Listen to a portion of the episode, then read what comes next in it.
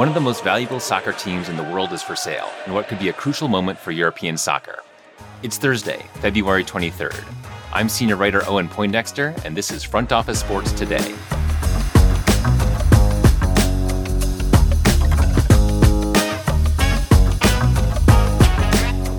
Preliminary bids were due last Friday for Manchester United, and we are starting to get a sense of the dynamics here. To be clear, this is not the final offer stage. Bidders submitted their valuations for the club and some sense of how they would finance a purchase.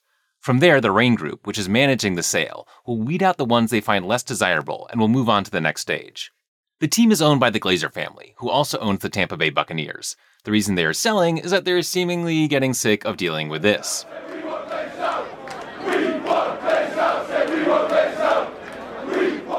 Those are Manchester United fans chanting, "We want Glazers out." And that was not a one-off event. The protests were a regular occurrence before the Glazers decided to sell the team. We know about two of the bids, and we know they are not the only two. One of them is from Sir Jim Ratcliffe, and he has been a rumored suitor since before the team was for sale. Do you think there's a possibility you might acquire it at some point? I mean, I've, I'm a lifelong Manchester United fan. Um, if it had been for sale... Um, In the summer, yes, we would probably have had a go, following on from the Chelsea. This is your traditional sports ownership story. Ratcliffe grew up as a Manchester United fan. He went on to become a billionaire with a net worth of fifteen point three billion dollars, according to Forbes. And now at seventy, he is trying to buy the team. He is the founder and chairman of Ineos Group, which is a multinational chemicals company with annual revenue of about sixty-one billion dollars. Through Ineos, Ratcliffe owns the French team Nice and the Swiss team Lausanne Sport. The other known bid is from a group of Qatari investors. According to Tariq Panja of the New York Times, that group is led by Sheikh Jassim bin Hamad al-Thani, the son of a former prime minister, and the bid is an all-cash offer that could be as high as six billion dollars. That would be a world record. But the Glazers might be aiming for seven billion dollars. The nature of the bids could be a factor here. The Qatari group wants to buy one hundred percent of the team. Ratcliffe reportedly bid to buy sixty-nine percent. The Qatar group said they would return Manchester United to its former glory, which apparently got under the skin of the Glazers, and now bidders have been asked to not denigrate the team or its owners. Qatar, like Saudi Arabia, has tremendous wealth from its oil and is willing to spend it on sports as part of a long-term diversification effort.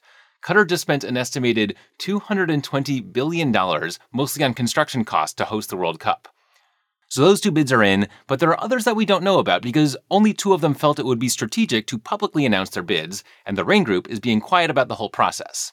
There were previous reports that a group from Saudi Arabia was planning a bid, but more recent reports said that's not happening. The question lingering for me is, does the Premier League and Man United fan groups have any influence here, and is there any squeamishness around taking money from the Middle East when there is a relatively warm and fuzzy alternate story of the boyhood fan who finally gets to own his favorite team? Ratcliffe is leaning into that. He has said he wants to put the Manchester back in Manchester United and to anchor the club in its, quote, proud history and roots in the northwest of England. That said, if Manchester United is bought by a group from the Middle East, they'll be far from alone. Saudi Arabia's sovereign wealth fund already owns the Premier League team Newcastle. Paris Saint-Germain is owned by a Qatari government fund called Qatar Sports Investments. Manchester City is owned by Sheikh Mansour, the Deputy Prime Minister of the United Arab Emirates. And Sheffield United is owned by Prince Abdullah, the General President of Saudi Arabia's General Sports Authority. So this isn't about crossing a threshold. The threshold has been crossed many times over. It's more a question of whether there is any real desire for British ownership at a time when team valuations are pricing out more and more potential bidders. And if there is, does any of that actually impact the Glazers? Let's take a look at the rest of the sports world. Ratings for the N B A All-Star Game were really bad. T V viewership was down twenty-seven percent from last year, and Denver Nuggets coach Michael Malone called it the, quote, worst game ever played. It's kind of the same story with every All-Star game now. No one wants to play real defense or risk injury, which is how we get to a final score of one hundred eighty-four to one hundred seventy-five, with Team Giannis beating Team LeBron. The P G A Tour has been allowed to add Saudi Arabia's Sovereign Wealth Fund, the Public Investment Fund, and its chief Yasser Al-Rumayyan to a counterclaim against LIV Golf. That gives them the potential to draw damages from one of the biggest piles of money in the world if they are able to win that case. And the Pac twelve is on a hunt for a new media deal and could end up with Apple T V plus. C B S and Warner Bros. Discovery have backed out of negotiations, with E S P N, Fox, and N B C still lingering around. Up next, I spoke to Chief Commercial Officer of Major League Rugby, Harry Hardy, on the challenges and opportunities in bringing an incredibly popular global sport to the U S, where most people don't know a whole lot about rugby. He's working to change that. We'll have that conversation right after this.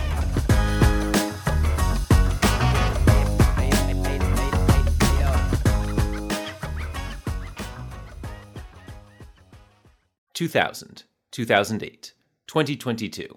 When it comes to the economy, those are some scary years. Dot-com crash, housing crash, and the roller coaster we're going through right now. One thing is certain, it's a dangerous time to not know your numbers, but over thirty-one thousand businesses have the confidence and clarity they need because they rely on NetSuite by Oracle, the number one cloud financial system. NetSuite gives you visibility and control of your financials, inventory, H R, planning, and budgeting, so you can manage risk, get reliable forecasts, and improve margins. Everything you need all in one place. So, how do you prepare for uncertain times? The answer, NetSuite. NetSuite helps you identify rising costs, automate your business processes, and easily see where to save money. That's why ninety-three percent of customers say they improve their visibility and control when they upgraded to NetSuite. What are you waiting for? Right now, NetSuite is offering a one-of-a-kind flexible financing program. Head to netsuite.com slash front office right now. netsuite.com slash front office. netsuite.com slash front office.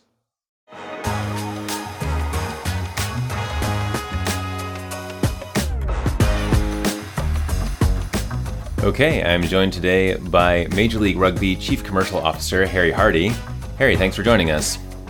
Thanks for having me. So, you guys launched in twenty eighteen.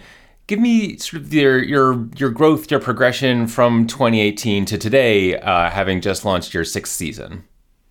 Yeah, absolutely. It, it's been it's been rapid uh, growth in in that in that period of time. But to go back, I guess to, to two thousand eighteen or even before that, when uh, this league was first conceptualized. You know, r- rugby's a sport uh, that's played all over the world. Um, it's been played all over the world for, you know, hundreds of years in some cases, um, but but kind of North America, um, it hadn't necessarily kind of caught on to the extent, say, it has in, in England, Australia, New Zealand, South Africa, um, some of these other countries around the world. Um, and so uh, a number of people recognized the the um, the opportunity for growth in, in what is, you know, obviously the, the biggest sports market in the world. Um, and so out of that, uh, Major League Rugby was was formed. Um, we are the highest standard, or I guess the only um, professional rugby league in, in North America.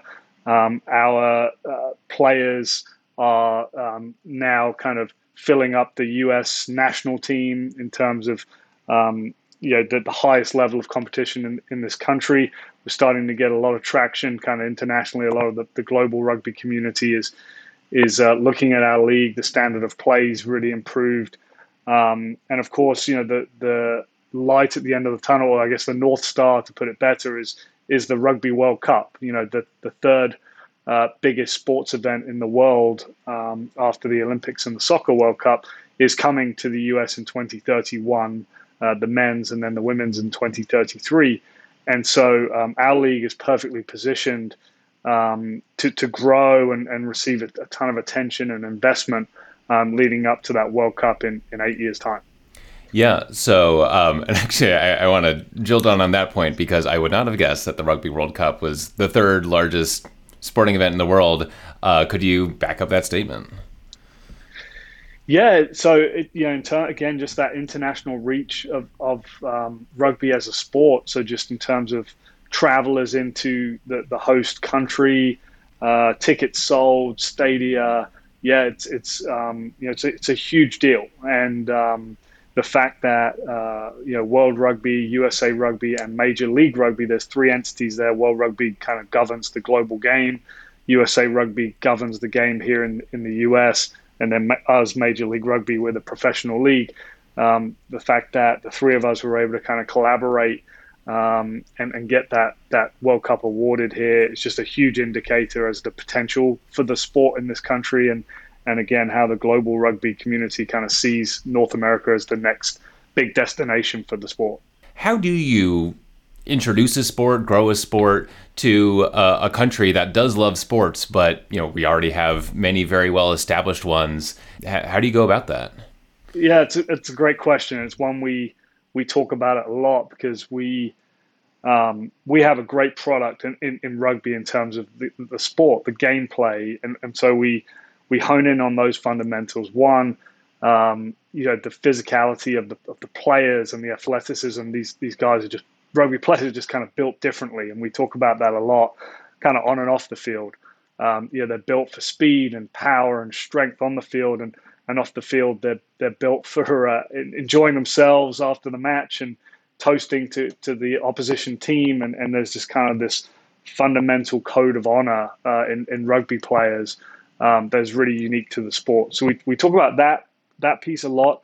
Um, we talk, you know, our game is is forty minutes or two forty minute halves of play. And uh, it's pretty much nonstop action. You know, there's no downs like in football.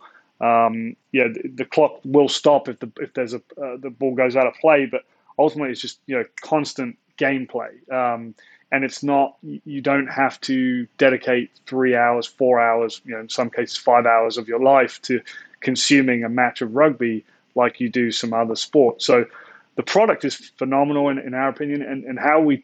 how we expose the kind of mass sports fans to that product, I think right now is through our contract with, with Fox. So we have um, an exclusive broadcast agreement with, with Fox and the Fox Sports platform. And so, you know, every weekend throughout our season, either on Fox Sports One or Fox Sports Two, um, you know, casual sports fans can, can dip into a Major League Rugby game and, and discover it for the first time uh, in some cases. And, and then, Um, our championship game and, and conference finals are on uh, the main Fox network.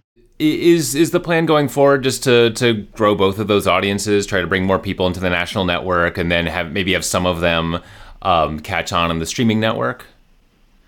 It, exactly. Yeah, we we see the the Fox um, partnership as kind of the, the top of the funnel, the the, the the biggest net that we can cast to expose Um, American for- sports fans to to our product, and then once they, they kind of get in, in that kind of fan journey, you know, how are we communicating to them through our social media channels, and then ultimately how are we um, getting them to engage with the rugby network and um, providing them with meaningful kind of other content, whether it's behind the scenes, shoulder programming, um, to to really story tell uh, around the unique angles of, of our sport. Um, beyond that, we, we have um, invested in, in a couple of products around sports betting. You know, we've we've partnered with um, a group called Sports Information Solutions um, to uh, make sure our data is of the right format and right latency for sports books to ingest and, and offer real t- uh, in-game uh, betting lines, which is something that's never been available before on Major League Rugby. So we see, obviously, the sports betting Uh, audience as, as a great growth opportunity for us. And we'll also launch this year our first ever fantasy sports uh, product, which will probably launch about mid-season. Um, again, it's it's kind of the way the sports landscape's gone. If you don't, if you're not engaging on the fantasy and the sports betting side, then you're kind of leaving leaving fans on the table. So we, we've spent a lot of um, time and, and money kind of uh, looking at those two uh, angles. And so you just launched your sixth season. Just to wrap us up here, what should we be looking forward to in M L R season six? Yes, we're, we're one week in. Um, you know, what, what we should be looking forward to is just, you know, just great competition on the field. If if you haven't watched a rugby match or, or a Major League Rugby match, we encourage you to just just tune in. It, it, you know, these, like I said, these guys in terms of the physicality, the ball handling skills, the the hits, and, and you know, a lot of people. You know, get amazed. These these guys don't don't wear pads. You know, there's no pads. Um, there's no stoppages. It's it's fast. It's furious. Um, and so yeah, that that's on the field. You know, off the field, you're going to see an incredibly impressive um, product on, on Fox. We've rolled out a new graphics package, which is in line with with any major um, sports league out there. Like I said, we've added we're adding the fantasy product. We're adding the ability to bet on the games. Um, so you know, this this league is grown dramatically in six years, and, and we'll continue to see that that growth over the next eight, as I said, leading up, up to the World Cup. Yeah. All right. Very cool. Harry Hardy, thanks so much for joining us on the podcast. Thank you. That will do it for today. I want to hear your questions, your thoughts on the show, and what you're most excited about in the sports world. Is it baseball, Formula One starting up, March Madness, the N H L, Major League Rugby? Hit us up at today at front office sports dot com, and we will see you tomorrow.